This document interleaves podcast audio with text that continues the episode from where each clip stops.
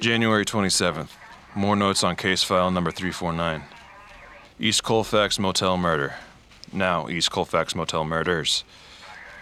New victim, middle aged male, found mutilated and nude. Murders are clearly connected based on posing. Appears sexual in nature. My working theory the jilted husband killing for revenge, now turned serial killer.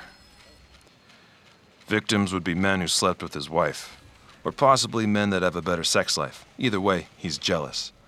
Stabbings seem passionate, but cleanliness of motel room suggests premeditation. Have a call with Santa Fe PD today about a similar case they're working from last year. They say there's posing, but won't release details.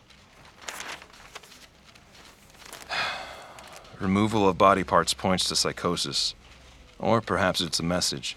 Rossi keeps bringing up Jack the Ripper's kidney letter and told the girl who gets our mail to watch out for stray eyeballs.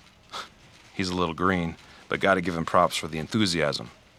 Here's the thing the crime scenes are identical. If it's a message, it's the same message, repeated, and we aren't receiving it. Detective Cole, Denver PD. Give me a second, I'll be right there. One last note. Media all over second victim's case. They nicknamed the killer the Blind Butcher.